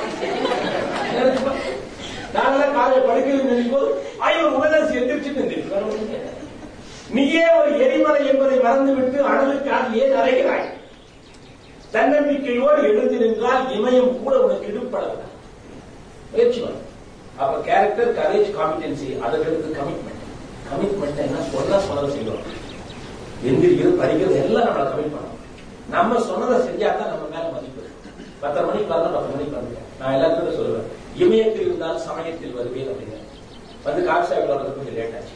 புரியுதா? இது நான் ஒரு கிடையாது பிஆர் ஒரு கரெக்டா வந்தேன் இல்லையா சார்? ஆமா. புரிஞ்சுதுங்களா? அதுக்கு அடுத்து என்னன்னா கிரியேட்டிவ் ஒரு கற்பனை திறனோட அதிகமாக பிரச்சனை பிரச்சனையா பார்க்காம பிரச்சனைக்கான சொல்யூஷனா பார்க்கணும். யோசிக்கணும். ஐஏஎஸ் தேர்வு ஒருத்தன் போறான். ஐஏஎஸ் பாடம் இந்த மாதிரி கேட்டாங்க டாக்டர் முரளிதரன் மாதிரி ஒரு கேள்வி சொல்லி விட்டார். பையன்கிட்ட பார்த்து கேட்டார். You want one difficult question or ten easy question அப்படின்னா ஈஸியான பத்து கேள்வி வேணுமா? கஷ்டமான ஒரு கேள்வி வேணுமா? பையன் என்ன செலக்ட் பண்ணா I want one difficult question உடனே இவர் கேட்டார். Which comes first day or night day முதல் வருதா நைட் முதல் வருதா கேட்டார். பையன் சும்மா டே அப்படின்னா? உடனே இவர் கேட்டார். அவங்க யூ எப்படி சொல்லியிருந்தார்? பையன் உடனே Excuse me, sir, you said you will ask only one question, now you are asking second question. பிரில்லியண்டா பதில் சொல்லி பழக்கம் இன்னொரு படம் ஐஏஎஸ் போனான் உடனே வாலிமே கேண்டிடேட் போனார்.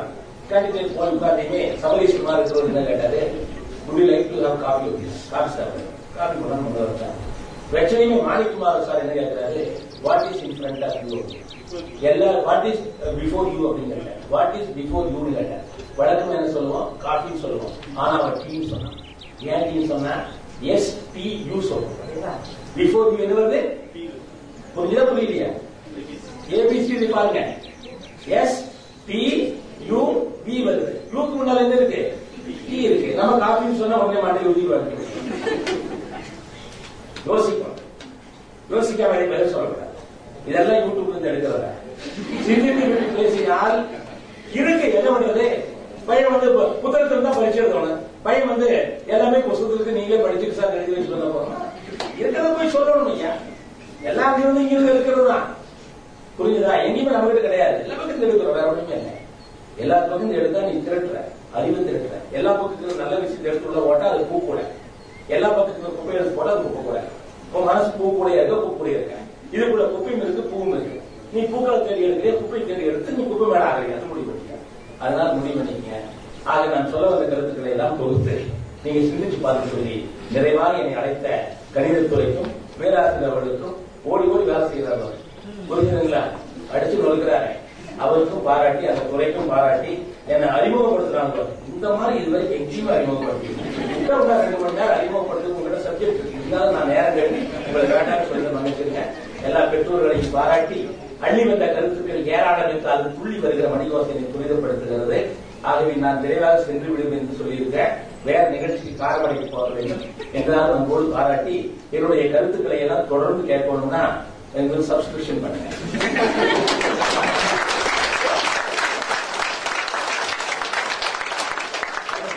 கவிதாசன் தன்னம்பிக்கை அப்படின்னு கவிதாசன் பாட்டு Kavidasan K A P I B A S தன்னம்பிக்கை போட்டா இந்த நாள் இனிய நாள் ரெண்டு நிமிஷம் பேசுவோம். இவர் பிஆர்ஓ மாதவராஜ் எல்லாத்தையும் கலெக்டர் ஒரு ஆயிரம் பேர் கிளம்புறாரு நல்ல விஷயம் நாலு பேர் சொல்லுங்க. புரிஞ்சுதுங்களா? நீங்க படிச்சுங்க தேவையில்லாத விஷயம் இருக்காது. எப்படி அஹ், வந்து தன்னம்பிக்கையோட இருக்கணும்? எப்படி பேசணும்? எப்படி அது பத்தி எழுதுவோம். வேற எல்லாம் வேண்டாத விஷயங்கள் இருக்காது. அதனால கவிதாசன் தன்னம்பிக்கை என்ற விஷயத்தை நீங்க பார்க்கலாம்னு சொல்லிட்டு ஆகவே நிறைவாக ஒன்றே ஒன்று என்ன என்று கேட்டால் உயரம் என்றால் எவரெஸ்ட்? உயரம் என்றால் சொல்லுங்க. உயரம் என்றால் எவரெஸ்ட்? உயர வேண்டும் என்றால் நெவர் ரெஸ்ட் என்று ஓடிக்கொண்டிருந்தால் உங்களால் சாதிக்க முடியும்.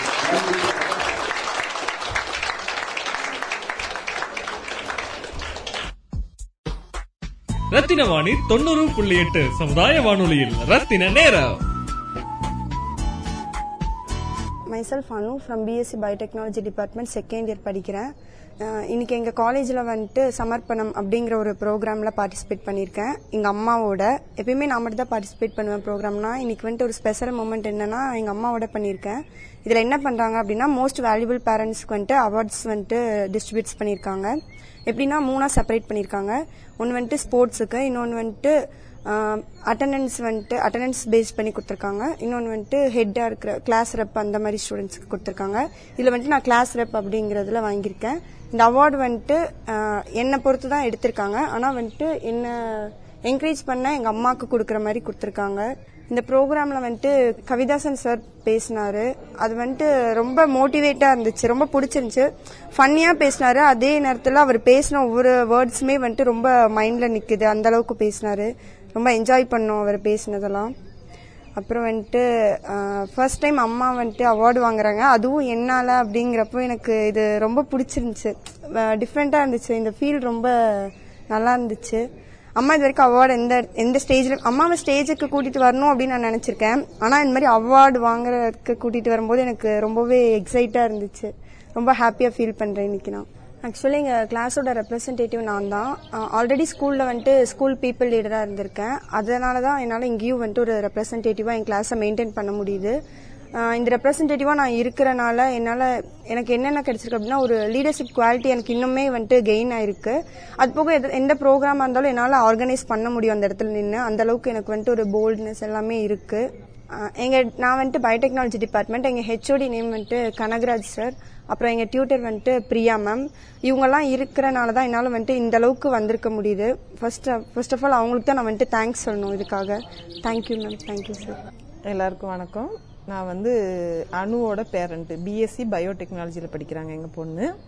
நாங்கள் வந்து இன்னைக்கு சமர்ப்பணம்ன்ற இந்த ப்ரோக்ராமில் வந்து அவார்டு வாங்குறதுக்காக வந்திருக்கோம். பெஸ்ட்டு வேல்யூபிள் பேரண்ட்ஸ் அவார்டு கொடுத்துருக்குறாங்க என் பொண்ணுக்கு. தலைமை பண்பு தலைமை பண்புன்றதுக்காக அந்த அவார்டு வந்து எங்கள் பொண்ணுக்கு கிடச்சிருக்குது. அதை வாங்குறதுக்கு நான் இன்னைக்கு ரொம்ப பெருமைப்படுறேன். என் பொண்ணு நல்லபடியாக இந்த தலைமை பண்புலேருந்து எல்லாம் நல்லபடியாக பண்ணியிருக்கிறதுனால அவங்க எங்களுக்கு வந்து இந்த அவார்டு வந்து மோட்டிவேட் பண்ணியிருக்காங்க பேரண்ட்ஸ்க்காக. இது ரொம்ப நல்லா இருக்குது. பேரண்ட்ஸ் வந்து இன்னும் கொஞ்சம் நல்லா பிள்ளைங்களை வந்து உற்சாகப்படுத்துவாங்க. இந்த மாதிரி ஃபங்க்ஷன் நடத்துறதுனால சீஃப் கெஸ்ட்டாக வந்திருந்தாங்க. அவர் பேசின விஷயம்லாம் எனக்கு ரொம்ப பிடிச்சிருந்தது. பேரண்ட்ஸை வந்து பிள்ளைங்க எப்படி பார்த்துக்கணும்? குழந்தைங்கள வந்து பேரண்ட்ஸ் எப்படி பார்த்துக்கணும்? அப்படின்ற அந்த விஷயத்தெல்லாம் ரொம்ப அதாவது அவர் யதார்த்தமாக பேசி பிள்ளைங்க மனசுலையும் பேரண்ட்ஸ் மனசுலையும் நல்லபடியாக அது வந்து பதிகிற மாதிரி பேசியிருக்கிறாரு. அப்புறம் அவர் ஒரு அஞ்சு சி வந்து எல்லாருக்கும் இந்த இது வளர்த்துக்கணும் அப்படின்ற ஒரு பாயிண்ட் சொன்னார். அதில் வந்து மூணு விஷயம் எனக்கு ஞாபகம் இருக்குது. கேரக்டர் கமிட்மெண்ட்ஸ் கரேஜ் அப்படிங்கிற அந்த மூணு விஷயம் மட்டும் ஞாபகம் இருக்குது. இந்த விஷயமெல்லாம் கண்டிப்பா பிள்ளைங்களுக்கு எல்லாருக்கும் கண்டிப்பா ஞாபகம் இருக்கும். அவங்க வந்து அவர் சொன்ன மாதிரி நானும் சொல்றேன். எல்லா ஸ்டூடெண்ட்ஸும் இதையெல்லாம் நீங்களும் வளர்த்துக்கங்க. இதையெல்லாம் வளர்த்துக்கிட்டீங்கன்னா பிற்காலத்தில் நீங்களும் அவரை மாதிரி அவரை விடவே இன்னும் அதிகமாகவே நல்ல ஒரு நிலைமைக்கு வருவீங்க. அதுக்கும் இந்த ஃபங்க்ஷன் நல்லபடியாக ஒரு இதாக இருந்திருக்கும். ஸ்டூடெண்ட்ஸ்க்கும் சரி பேரண்ட்ஸ்க்கும் சரி. இன்னைக்கு வந்து எனக்கு வந்து மோஸ்ட் வேல்யூபிள் பேரண்ட் அவார்டு வந்து என் பொண்ணு மூலியமா எனக்கு கிடைச்சிருக்குது. இதுல வந்து நான் ரொம்ப சந்தோஷப்படுறேன் பெருமைப்படுறேன். இவ்வளோ வருஷமா இந்த மாதிரி நம்ம போயிருக்கோம் நிறைய ஸ்கூலுக்கு ஃபங்க்ஷனுக்கு எல்லாம் அட்டன் பண்ணியிருக்கோம். ஆனா இது வந்து எனக்கு வந்து புதுசா ஒரு என்னை நல்லா என்கரேஜ் பண்ற மாதிரி எனக்கு ஒரு நான் வந்து ஆக்சுவலா நாங்க ஒரு சிங்கிள் பேரண்ட் இதுல வந்து எனக்கு ரொம்பவே பெருமா இருக்குது. மத்த பேரண்ட்ஸை விட எனக்கு இன்னுமே நான் மட்டும் தனியா இருந்துமே என் பொண்ணுக்கு இந்த மாதிரி ஒரு இது கிடைச்சிருக்குன்னு எனக்கு ரொம்ப பெருமையா இருக்குது. அப்புறம் அப்புறம் அவங்களோட ஹெச்ஓடி சார் கனகராஜ் அவர் சார் வந்து ரொம்ப நாங்க வந்து பேரண்ட்ஸ் மீட்டிங்க்கு இடையிலலாம் வரும்போதுமே எங்களை வந்து தனியா உட்காந்து ஆஃப் அன் ஹவர்னாலும் ஆஃப் அன் ஹவர் பிள்ளைங்களுக்கு என்ன பண்ணணும் எப்படி அவங்களோட எதிர்காலத்துக்கு நீங்க என்ன பண்றீங்க? எல்லாமே எங்க கூட நல்லா உட்காந்து பேசி டிஸ்கஸ் பண்ணி எங்களுக்கு வந்து நாங்கள் நாங்க வந்து கம்மியாக தான் படிச்சிருக்கோம். சார் சொல்றதுல இருந்து இந்த டி- இது எடுத்தா என்ன பண்றதுன்னு நிறைய குழப்பங்கள்லாம் இருக்கும். அதுக்கெல்லாம் சார் வந்து நல்லா எங்களுக்கு சொல்லி இருக்கிறாரு இது பண்ணலாம் இந்த மாதிரி படிக்கலாம் அடுத்து என்ன டிகிரி பண்ணணும் அப்படிங்கறதெல்லாம் நல்லா சொல்லியிருக்காங்க. அது மாதிரி அவங்க டியூட்டர் மேடம் அவங்களும் ரொம்ப கேரிங் தான். எல்லாத்துக்கும் பிள்ளைங்களுக்கு கால் பண்ணி பேசுறது பண்றது எல்லாமே நல்லபடியா பண்றாங்க. இவங்க டிபார்ட்மெண்டே ரொம்ப நல்லா சூப்பரா பண்ணிட்டு இருக்கிறாங்க. ரத்தின வாணி தொண்ணூறு புள்ளி எட்டு சமுதாய வானொலியில். ரத்தின நேரம். ரத்னவாணி தொண்ணூறு புள்ளி எட்டு சமுதாய வானொலியில. தானு ஜாஃப்ரின் அவர்கள் முடிஞ்ச வரைக்கும் தினம் தினமே ஒரு ஒரு மாரல் ஸ்டோரி சொல்றதுக்கு முயற்சி பண்ணுவாங்க. அவங்களோட காலேஜ் டேஸ் இல்லாட்டி ஊருக்கு போயிட்டு வரனால அந்த மாதிரி நேரத்தில் ஒரு நாள் விட்டு ஒரு நாளை வந்து அவங்க என்ன பண்ணுவாங்கன்னா அவங்க தெரிஞ்சுக்கிட்ட கதையோ இல்லாட்டி யூடியூப்ல பார்த்த கதையோ யாரோ சொன்ன கதையோ இல்லாட்டி அவங்களே ப்ரிப்பேர் பண்ண கதையோ ஒவ்வொரு மாரல் ஸ்டோரிஸ் அதாவது நல்ல பொது அறிவும் புது அறிவும் நல்ல நல்ல விஷயங்களை சொல்லக்கூடிய கதைகளை வந்து ரத்னவாணி நேயர்களுக்காக ஷேர் பண்ணுவாங்க. அந்த மாதிரி இன்னைக்கு அவங்க சொல்லக்கூடிய கதை என்பது ஒரு தாய் சொல்லக்கூடிய விஷயத்தை என்னைக்குமே நம்ம கேட்கணும். ரொம்ப ஆராய்ஞ்சு அது எதுக்கு பண்ணணும் ஏன் பண்ணணும்லாம் யோசிக்க வேண்டிய அவசியம் கிடையாது. ஏன்னா அம்மா சொன்னா எப்பவுமே நல்ல விஷயமா தான் இருக்கும் என்பது மாதிரி ஒரு கதையை தான் சொல்ல போறாங்க. ஸோ அம்மா மட்டும் இல்லை பொதுவாகவே பெற்றோர்கள் பெரியவங்க குரு யாராக இருந்தாலும் சரி சொல்கிறது நல்லதாக இருக்கும். குறிப்பாக அம்மா சொன்னது நல்லது தான் நடக்கும் என்பதை சொல்கிறதுக்காக ஒரு கதையை தான் இப்போ சொல்ல போகிறாங்க ஸோ அவங்க கிட்ட அவங்க என்ன கதை சொல்ல போகிறாங்கன்னு இப்போ கேட்போம் ஒரு ஊரில் ஒரு இளைஞர் வந்து விவசாயம் பண்ணிக்கிட்டே அவங்க அம்மாவையே பார்த்துக்கிட்டு சந்தோஷமா வாழ்ந்துட்டு வராங்க. அப்படி இருக்கும்போது ஒரு நாள் அவங்க அம்மாவுக்கு கனவு வருது. அந்த கனவுல அவங்க பையனை அவங்க வெளியூருக்கு அனுப்பி வைக்கணும் அப்படின்னு வருது. அதனால அடுத்த நாள் அவங்க அம்மா எந்திரிச்சு அவங்க பையன்கிட்ட நீ தயாராக இரு பக்கத்து ஊர் வர போயிட்டு வரணும் அப்படின்னு சொல்றாங்க. அதை கேட்ட உடனே அவங்க பையனும் அவங்க அம்மா சொல்றது கேட்கணுங்கிறதுக்காக ரெடி ஆகுறாங்க. அன்னைக்கு அவங்க அம்மா வந்து அவங்க கிளம்பி போகும்போது அவங்க கையில ஒரு ஒரு பை கொடுத்து அதுல மூணு பார்சல் வச்சு கொடுக்கறாங்க. அதுல ஒரு பார்சல்ல வந்து ஒரு ஃபுட் இருக்கும். உணவு ஒரு சாப்பிட்றதுக்கான ஒரு சாப்பாடு இருக்கும். அதை வந்து எந்த காரணத்துலேயும் சாப்பிடக்கூடாது அப்படின்னு சொல்லி கொடுத்துருப்பாங்க. இனியொரு பார்சலில் ஒரு நண்டு இருக்கும். நண்டும் அது கூட கொஞ்சம் கற்பூரம் அதுவும் சேர்த்து வச்சு கொடுத்துருப்பாங்க. அதுக்கப்புறம் இன்னொரு பார்சலில் என்னென்னா ஃப்ளூட் வச்சு கொடுத்துருப்பாங்க. ஆனால் அவங்க அம்மா சொல்லியிருப்பாங்க இது உனக்கு எப்போ தேவைப்படுமோ அப்போதான் யூஸ் பண்ணணும். அது வரைக்கும் நீ உள்ள என்ன இருக்குன்னு சொல்லி பார்க்கக்கூடாதுன்னு சொல்லி தான் கொடுத்துருப்பாங்க. இந்த பையனும் அம்மா சொன்னதை கேட்கணுங்கிறதுக்காக எந்த மறுபேச்சு பேசாமல் அப்படியே அதை வாங்கிட்டு கிளம்புறாங்க. அவங்க போகிற வழி எந்த மாதிரிப்பட்ட வழினா காட்டு வழியாக தான் போகணும் அப்போது அவங்க வந்து அம்மா கொடுத்த அந்த பார்ஸ் பேக் அந்த பையை எடுத்துட்டு அப்படியே காட்டு வழியா நடந்து போயிட்டே இருக்கிறாங்க. நடந்து போயிட்டு இருக்கும்போது அதுக்கப்புறம் அவங்க அம்மா ஒன்று சொல்லியிருப்பாங்க உனக்கு தேவையான சாப்பாடு என்னதான் தேவை இருந்தாலும் நீயா தேடிதான் சாப்பிடணும் அப்படின்னு சொல்லியிருப்பாங்க. அதனால இவங்களும் காட்டில் போகிற வழியிலெல்லாம் அவங்களுக்கு என்னென்ன ஃப்ரூட்ஸ் எல்லாம் கிடைக்குதோ எல்லாத்தையும் சாப்பிட்டுட்டு அப்படிதான் ட்ராவல் பண்ணிகிட்டே இருக்கிறாங்க. அப்படி போயிட்டு இருக்கும்போது ஒரு- நாள் அப்படி போயிட்டு இருக்கும்போது சாப்பிட்டுட்டு ஃப்ரூட்ஸ் எல்லாம் சாப்பிட்டுட்டு அப்படியே தூங்கிட்டு இருக்கிறாங்க அப்படி தூங்கிட்டு இருக்கும்போது அந்த வழியா ஒரு திருட வராரு. திருட என்ன பண்றாங்கன்னா அந்த பார்சல்ல பார்த்தோன்னா உள்ள ஏதோ பெரிய புதையல் இருக்கு. ஏதோ நிறைய விலை உயர்ந்த பொருள் இருக்குன்னு சொல்லி எடுக்கிறதுக்காக அப்படியே அந்த பைய ஓபன் பண்ணி பார்க்கும்போது திருடனுக்கும் ஏற்கனவே அதில் காட்டுல நடந்து வந்ததுனால பசியா இருந்துச்சா? அப்ப அதுல இருந்து அந்த ஃபர்ஸ்ட் பார்சல் பார்க்கும்போது உள்ள வந்து ஒரு சாப்பாடு இருக்கு.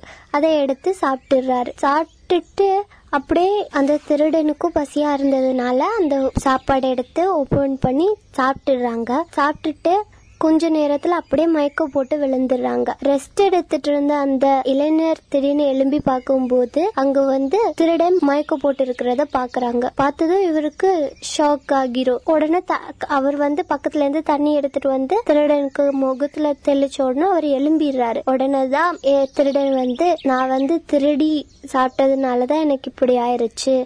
அப்படின்னு சொல்லி அவர் அவரோட தப்ப உணர்ந்து மன்னிப்பு கேட்டுட்டு போயிடுறாங்க. அப்பதான் அந்த பையனுக்கு புரியுது அவங்க அம்மா சாப்பாடுல மயக்க மருந்து ஏதோ அவங்களோட சேஃப்டிக்காக போட்டுதான் கொடுத்துருக்காங்கன்னு புரியுது. அதுக்கப்புறம் மறுபடியும் அடுத்தது அன்னைக்கு எழுந்திருச்சு மறுபடியும் அப்படி காட்டு வழியா நடந்து போயிட்டே இருக்கிறாங்க.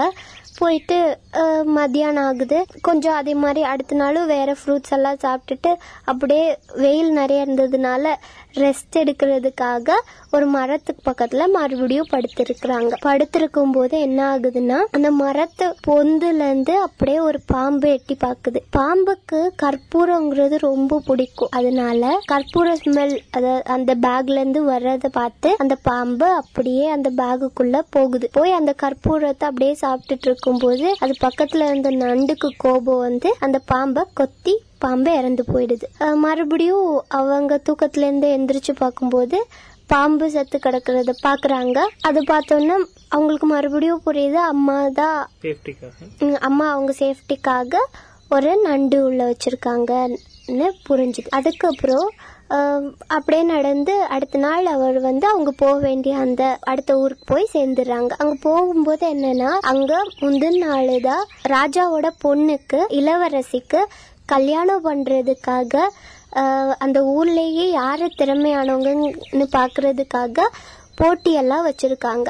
அந்த போட்டி எல் அந்த போட்டியில் எல்லாரும் நிறைய பேர் பார்ட்டிசிபேட் பண்ணி எல்லாரும் அந்த ஊரில் உள்ள ஒவ்வொரு வீட்டில் இருந்து உள்ள எங் பாய் எல்லாம் ப- சேர்ந்து எல்லாரும் அதில் தோற்று போய் அப்படி சோகத்தில் இருக்காங்க. யாருமே அதில் வின் ஆகலை. அந்த டைம் இந்த இளைஞர் அவர் வந்து அந்த ஊருக்கு போறாரு. அந்த ஊருக்கு போகும்போது அங்கே அங்க உள்ள எல்லா மக்களும் ஒரு மாதிரி டென்ஷனா என்ன அவங்களால ஆஹ், இளவரசிய கல்யாணம் பண்ண முடியலையேங்கிற சோகத்துல ஒவ்வொரு வீட்டில் உள்ளவங்களும் ஒரு மாதிரி இருக்காங்க. அதை பார்த்த உடனே இவர் வந்து சரி அம்மா கொடுத்த இன்னொரு பேக்ல ஏதாவது இருக்கும் இவங்கள சந்தோஷப்படுத்துறதுக்கு அப்படின்னு சொல்லி பார்க்கும்போது உள்ள இவருக்கு பிடிச்ச ஃப்ளூட் இருந்துச்சு. இதை எடுத்து அவர் வந்து அந்த ஃப்ளூட் புல்லாங்குழல எடுத்து அவர் வந்து வாசிக்க தொடங்குறாரு. அதை வாசிச்சத கேட்ட உடனே கொஞ்ச நேரம் வாசிக்கிறாரு. அதை வாசிச்சத கேட்ட உடனே அந்த ஊர்ல இருந்து எல்லா மக்களுக்கும் ஒரு பீஸ் ஒரு அமைதி கிடைக்குது. அந்த டைம் என்னன்னா அந்த ஊர்ல உள்ள ராஜாவும் ராணியும் அவங்க அரண்மனையிலயும் அந்த புல்லாங்குழல் சத்து கேட்டதுனால அவங்க அந்த இடத்துக்கு அந்த பையனை தேடி வராங்க. வரும்போது அவங்க வந்து இவ்வளவு நேரம் என் பொண்ணுக்கு பைய தேடியோ கிடைக்காம அரண்மனையிலயும் எல்லாரும் சோகமா தான் இருந்தோம் அங்கே எங்களுடைய எல்- இந்த ஊர்ல உள்ள எல்லா மக்களுக்கும் அமைதியை கொடுக்க முடிஞ்ச உங்களால இந்த ஊர்ல உள்ள எல்லா மக்களுக்கும் உங்க புல்லாங்குழலால சந்தோஷத்தை கொடுத்த நீங்க என்னோட பொண்ணோட வாழ்க்கையிலயும் சந்தோஷத்தை கொடுக்க முடியும் அப்படின்னு சொல்லி என் பொண்ண உங்களுக்கு கல்யாணம் பண்ணி கொடுக்கறோம். அதுக்கு உங்களுக்கு சம்மதமா அப்படின்னு கேக்குறாங்க. உடனே பையனும் உங்க பொண்ணுக்கு சம்மதம்னா எனக்கு சம்மதம் அப்படின்னு சொல்றாங்க. அதுக்கப்புறம் அந்த இளைஞருக்கும் இந்த ஊர்ல ராஜா ராணியோட பொண்ணு இளவரசிக்கும் அப்ப கல்யாணம் நடக்குது. கல்யாணம் முடிஞ்சதுக்கு அப்புறம் அவங்க இளவரசிய கூட்டிட்டு அவங்க அம்மா கிட்ட போறாங்க. எப்பவுமே அம்மா வந்து நேரடியாவோ மறைமுகமாவோ ஏதாவது சொல்றாங்கன்னா அதுல ஏதாவது நல்ல விஷயம் இருக்கும் அப்படிங்கிறத நம்ம இந்த கதை மூலமா தெரிஞ்சுக்கிட்டோம். ஸோ uh, தானமா சொன்ன மாதிரி uh, மூணே மூணு க்ளூ கொடுத்து ஒரு பயணம் மேற்கொள்ள அவங்க பையனுடைய வாழ்க்கையில. அவங்க அம்மா சொன்னனாலதான் இந்த மூணு விஷயங்கள் மாறுது. அதாவது திருடனை வந்து திருத்துறது அதே மாதிரி விஷ கிருமியான ஒரு அனிமல் கிட்ட இருந்து தன்னோட உயிரை காப்பாத்துறதுக்கான ஒரு ஒரு சின்ன ஒரு ஜீவராசியை கூட அனுப்புறது. அதே மாதிரி டென்ஷனா இருக்கக்கூடிய ராஜ்யத்துக்கு ஒரு ரிலாக்ஸேஷன் அவங்க ஃப்ளூட் மூலமா ஒரு பீஸ்ஃபுல் அமைதியை கொடுக்கறது. அதுக்கு ஒரு சௌபாகியமாக ஒரு பொண்ணு கிடைக்கிறது எவ்வளவு கஷ்டம் தெரியுமா? ஸோ கல்யாணம் பண்றதுக்கு அந்த வகையில அவனுக்கு ஒரு பொண்ணு இளவரசியாவே கிடைக்கிது. இருந்தாலும் ராஜ்யமெல்லாம் விட்டுட்டு விவசாயம் பார்க்கறதுக்கு அவங்க அம்மா பார்க்கறதுக்கு திருப்பி வரும்போது அந்த பையனுடைய குணம் நல்ல குணமா தெரியுது. மேபி அவன் விவசாயம் பார்த்துட்டு ராஜ்யத்தையும் பார்க்கக்கூடிய வல்லமை அவங்க கிட்ட இருக்கலாம். ஸோ இந்த கதை மூலமா தெரியும் போது என்னன்னா நமக்கு நல்ல அம்மா அப்பா நல்ல கைடன்ஸ் இருந்தா எல்லாருமே வாழ்க்கையில சக்சஸ்ஃபுல்லா இருக்கலாம். எந்த கஷ்டமான இக்கட்டான நிலைமையிலையும் கூட அதுக்கான ஒரு சொல்யூஷன் நமக்கு கிடைக்கும் என்பது தெரியுது. ஸோ தேங்க்யூ தானு ரத்தின வாணி தொண்ணூறு புள்ளி எட்டு சமுதாய வானொலியில் ரத்தின நேரம்.